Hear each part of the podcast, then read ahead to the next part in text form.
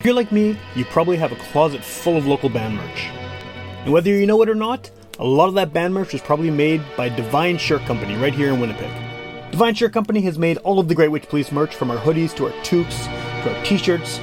And if you're looking to get anything done, like screen printing, embroidery, graphic design, digital printing, go to see Devine Shirt Company at devineshirtcompany.ca and tell them Witchpolice radio sent you.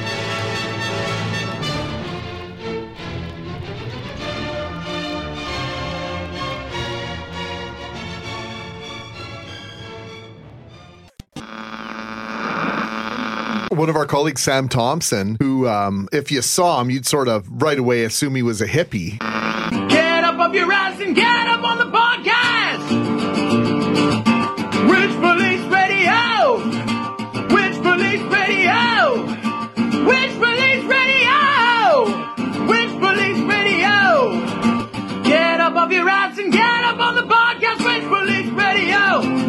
Welcome to Witchpolice Radio. I'm here with someone who is new to the podcast and, and relatively new to me too. One of the things that's kind of cool about doing the show for as long as I have done is that I get a lot of people reaching out and you know saying, "Hey, check out my music."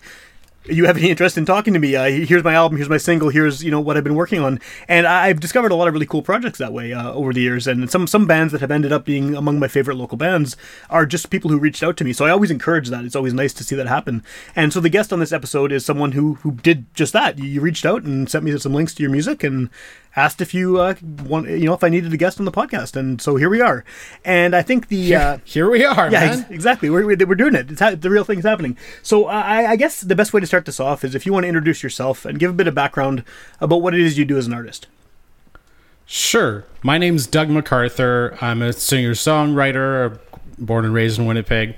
I've been playing in bands since 2002 ish. Uh, my first band was called Broken Halo, and we were like a hard rock band, kind of straight down the middle, sort of mainstream commercial hard rock type stuff. Yeah. we had some singles on Power 97. We were the they used to do those class of I remember we those. were yeah, the yeah. Power 97 class of 2010. Um, and uh, which that was a very interesting time. It was a lot of hype that fizzled out very quickly. um, but it was super cool, you know, to just to be recognized like that. For sure. Stuff like, and we had, you know, we had some some airplay locally, which was great. Got some notoriety that way. When we played, you know, we toured Western Canada. We put out a couple records. We played some bigger festivals and stuff like that. And um, then, you know, that band dissolved maybe 2011 Okay. 2012 ish. Uh, and then didn't do much for a while. Was being a parent and having a career. I work a, you know, my other life is I work as a digital marketer for, you know, a bunch of different companies. Sure. Um, and so I was doing that and being a dad and stuff. and um, so I didn't get back really into music seriously for a couple more years after Broken Halo kind of dissolved. Uh, but after that, I had a whole bunch of songs that didn't really fit the the style of of Broken Halo's music, and so I got together with a couple guys who I knew from when I was in elementary school, who also happened to be musicians. I'd never played with them before, but um, we just gelled really well because we'd known each other for a long time, and Well, that helps, right? If you have Um, that, that pre-existing connection. yeah, absolutely. Yeah, definitely. And they had also played in bands together, um, you know, off doing other stuff. And so I started a project with them called Soapbox. Uh, and we actually brought in uh, the former bass player from Broken Halo. Uh, came on to Soapbox to play lead guitar, so switch Okay. instruments, and he added some interesting song ideas as well. We put out a record, a self-produced uh, record in 2015, um, and uh, unfortunately, you know that band we were all sort of busy with families and stuff like that. So it was very difficult for us to play shows and and to sort of you know push promotion of our music and stuff. So I feel like you know that's the one where we put out an album and I don't know if anyone's ever really heard it. you know.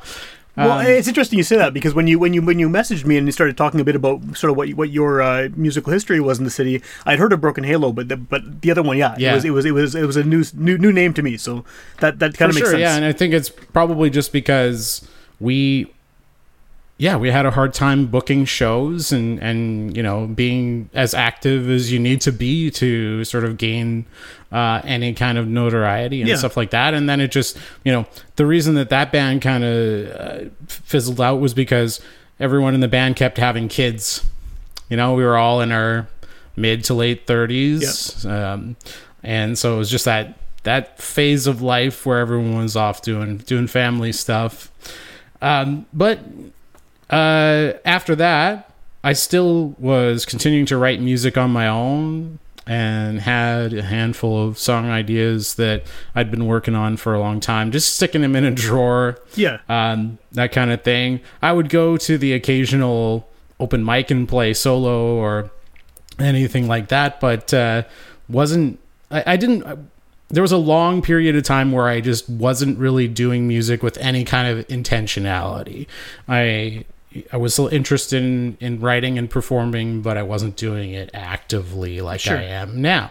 And sort of what changed for me was that there came a point where, you know, we went through the pandemic where it was wasn't even possible to do that, um, and that was during a time where I wasn't really active anyways. But coming out of that, I realized that there's a huge chunk of who I am as a person and what makes me happy Yeah. uh, that I was just completely ignoring, and that's making music and performing and just sharing music with people and just being part of that community. And so I just realized, like, why am I denying myself, you know, this big part of who I am? Um, and just decided that I should approach it with a lot more intentionality. And I knew that I had material that I thought was good enough to do something with. Um, and while I was kind of going through that process of like, what am I going to do with this? Like, am I just going to, you know, try and spool up a solo career, put my old band back together? I have no idea. Um, I had, you know, I, I had a lot of different ways that I could have gone, but it just so happened that when I was thinking about that more intentionally, that I saw that Rusty Robot was posting about how you know he does production. He's Yeah. he, he works with lots of different bands, um, musicians and stuff. So one day, kind of just out of nowhere, like Rusty and I didn't really know each other that well beforehand. Um, but I just sent him a message on Instagram with like a video of me playing uh, my song Hermit Phase. Okay. And I said, Hey man, do you think this is anything? And it took him a couple days, I think, but he did get back to me. He's like, Yeah, that's a good tune, man. I'm like, Cool. Well, do you want to help me record like a studio version of that song? He's like, Oh, that's why you sent it to me. Because at first I, there was no context for it. I was just sending him this this video of me playing this song. He's like, Oh, that's cool. Uh, but uh, no, after that, I was like, No, I want to hire you uh, to produce this song with me. And um, so so we did that. Uh, and we wound up actually doing a, another one after that called Draw the Line. And working with Rusty was just one of the best experiences that I've had Yeah. making music. Well, I mean, I think locally, just- if you want to work with someone who, who has been through it all, as far as being a musician and experiencing all sides of the thing as a performer, as a producer, all of those different roles. I mean, he's he's one of the guys who has had that experience like in spades, right? So it's definitely uh, Absolutely. it's hard to go wrong with having him on your team there. Yeah, yeah. And I think, like, you know, unbeknownst to me when I started working with him, he and I have a lot in common just in terms of how our brains work, our different experience going through, you know, music and stuff like that. Yeah. Um, and just some personal stuff too. You just we just sort of connected on. We're roughly the same age. We kind of have all the same, you know, uh, pop culture references burned into our brain, stuff like that. So we became fast friends while we were working on this music together, and it's great. That's awesome. Um, and uh, you know that continuing that into doing a second song, um, you know, was just a natural thing. You know, um, so so that's kind of where I'm at now. Sure. Is that I'm still uh, you know just a solo performer. I'm still writing music just on my own, uh, and uh, I don't know. Right now, I actually am not sure what I'm going to do next and that's because Rusty is on hiatus. Uh, he has very consciously taken a break and stepped back from doing music, um, like basically any music project, uh, so that he can number one take a breath. And I don't blame him. He's a very busy guy. He is, yeah. Uh, number two, though, uh, is to focus on the climate crisis. And so I'm sure if you follow him on Instagram lately, you've been seeing him post a lot about Definitely. uh, his work with the climate action team. Um, and I've actually spoken with them and I'm volunteering with them a little bit as well.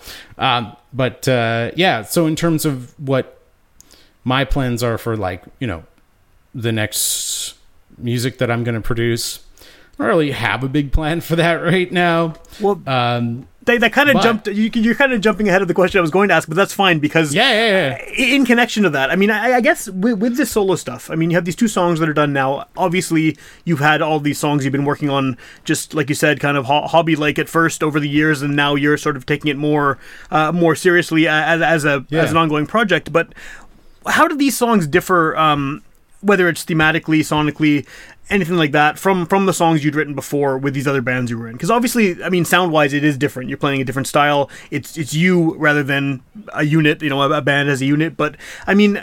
Is there a different approach? You're older. You've gone through more things. You have a family. You uh, been through the pandemic. All, all, has that all of this affected sort of the way your songs are put together and the way that they sort of spring out of you? Yeah, I, I think it has. Like, I think as with probably anybody as a you know who does creative work, your perspective is going to change over time, and it's going to change what your output is.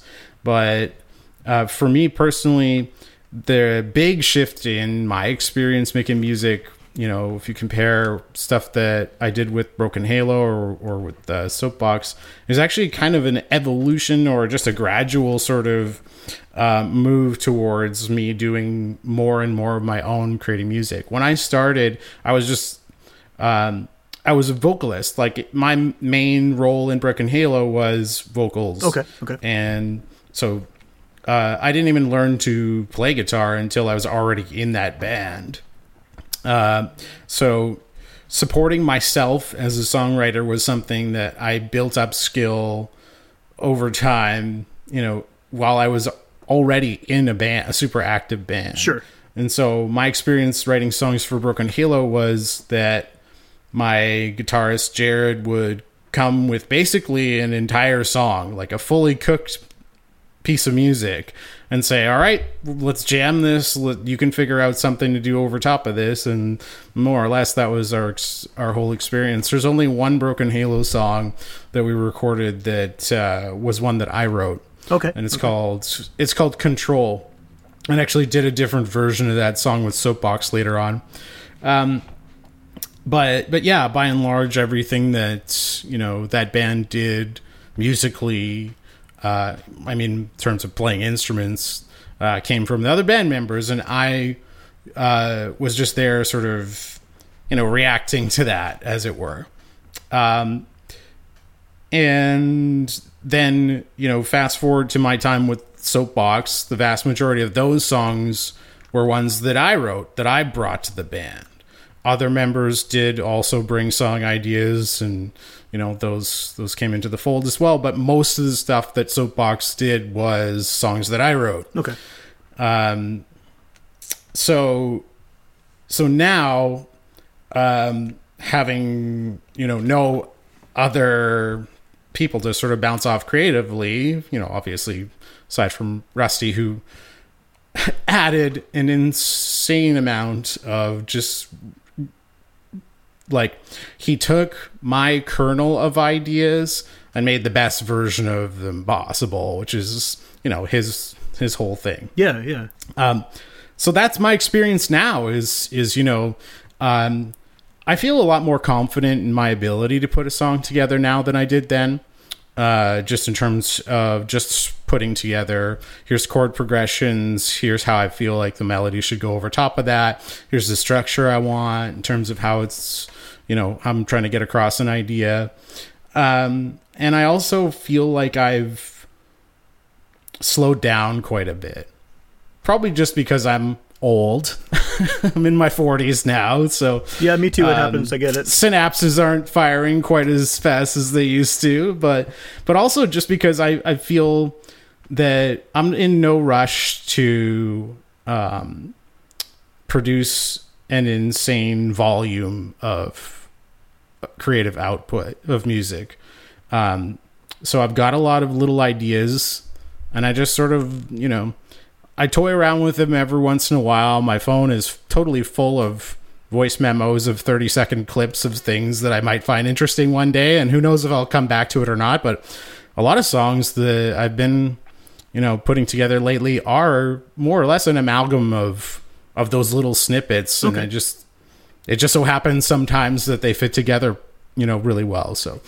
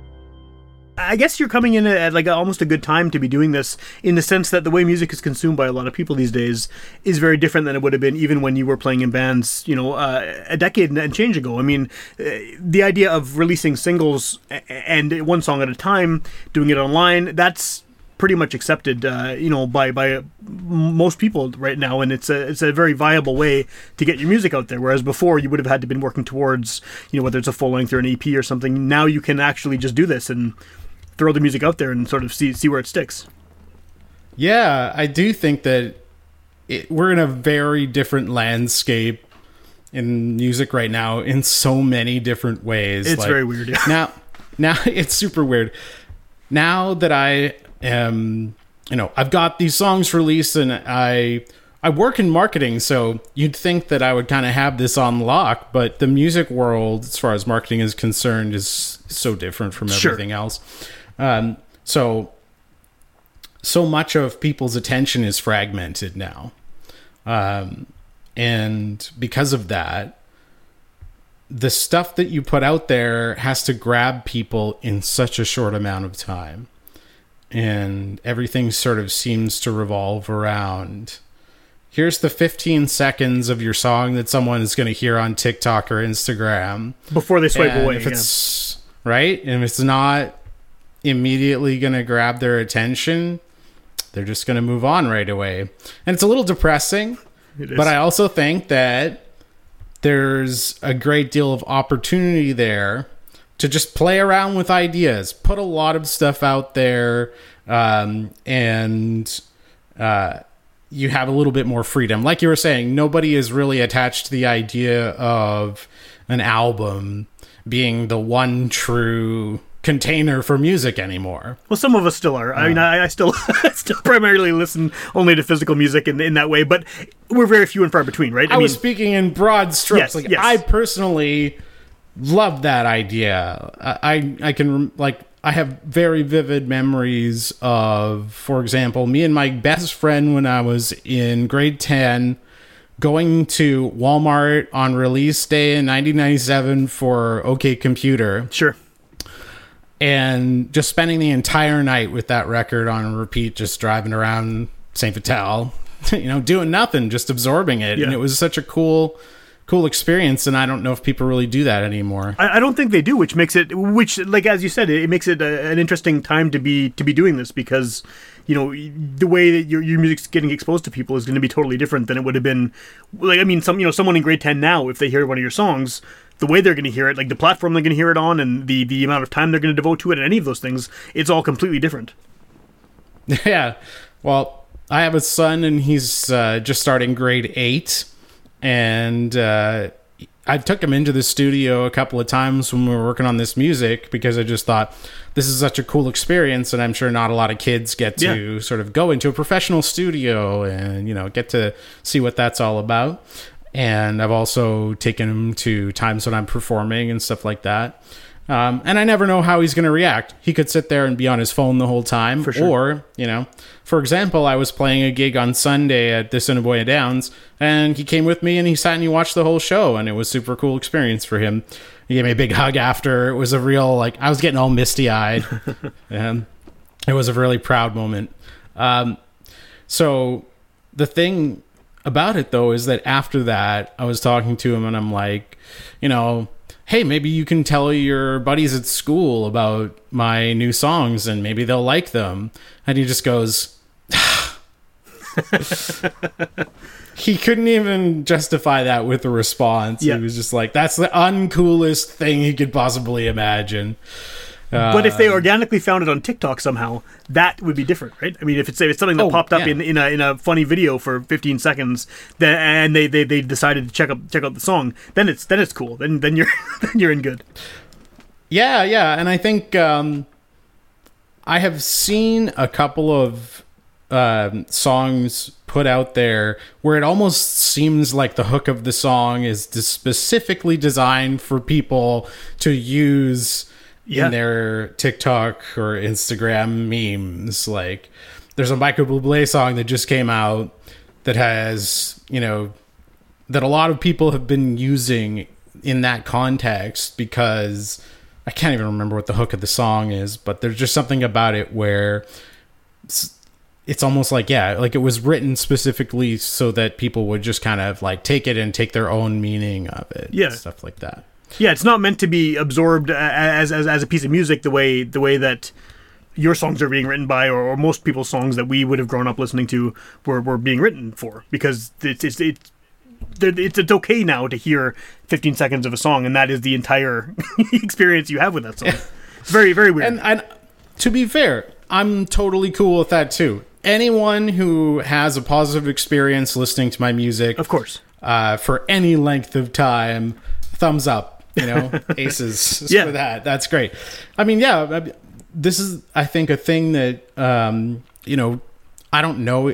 Um, I'm just right now um, spending a lot more time out in the music community, going back in, meeting people, and sort of just understanding what the landscape is like and stuff like that. So I still don't really have, um, you know, the zeitgeist um, in the back of my brain, but um, for me personally, my experience, you know, or my intent going into, you know, putting out this new music and stuff was never like, I want to put out some songs that are going to be massive hits so that I can skyrocket myself into superstardom. Like, that's not a thing that I ever considered. My goal was always look, I have some songs.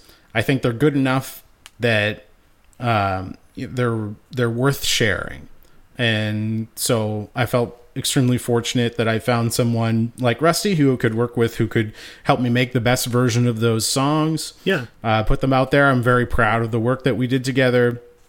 Um, and now my whole goal is not make as much money off music as possible, not um, amass a massive audience uh, or following online um, because people like them so much. That's great if they do, but that's not what I'm trying to do. My main thing is I'm trying to make connections with real human beings. If they like my stuff, excellent. Um, and just trying to share it with as many people who I hope will like it as possible. Cool. Um, and that's that's that's it. Like for me, um,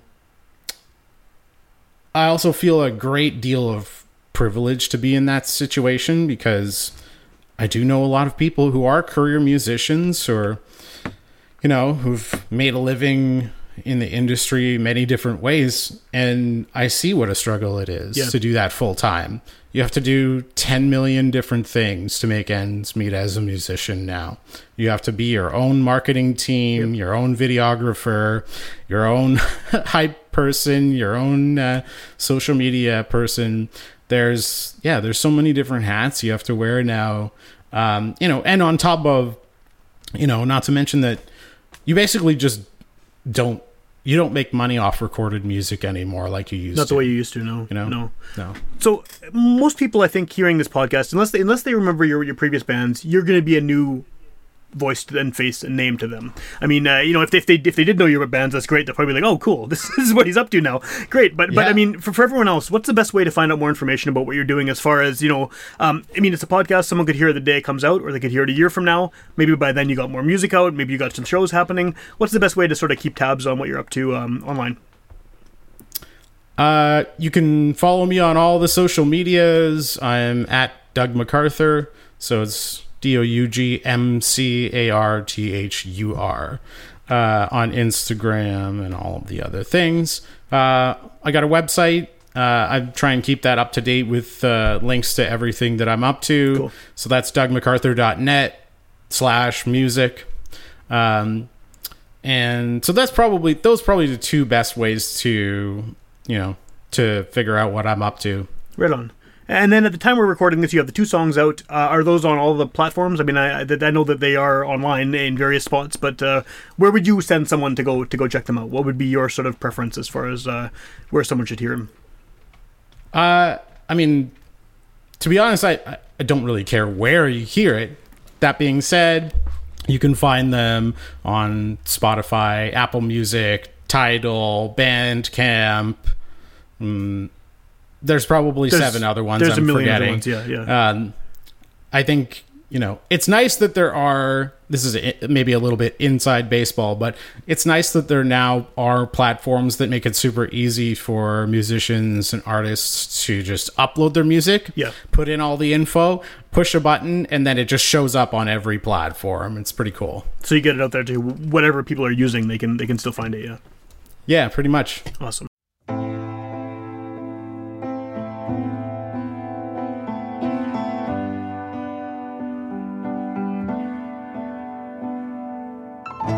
Dripping from the brush.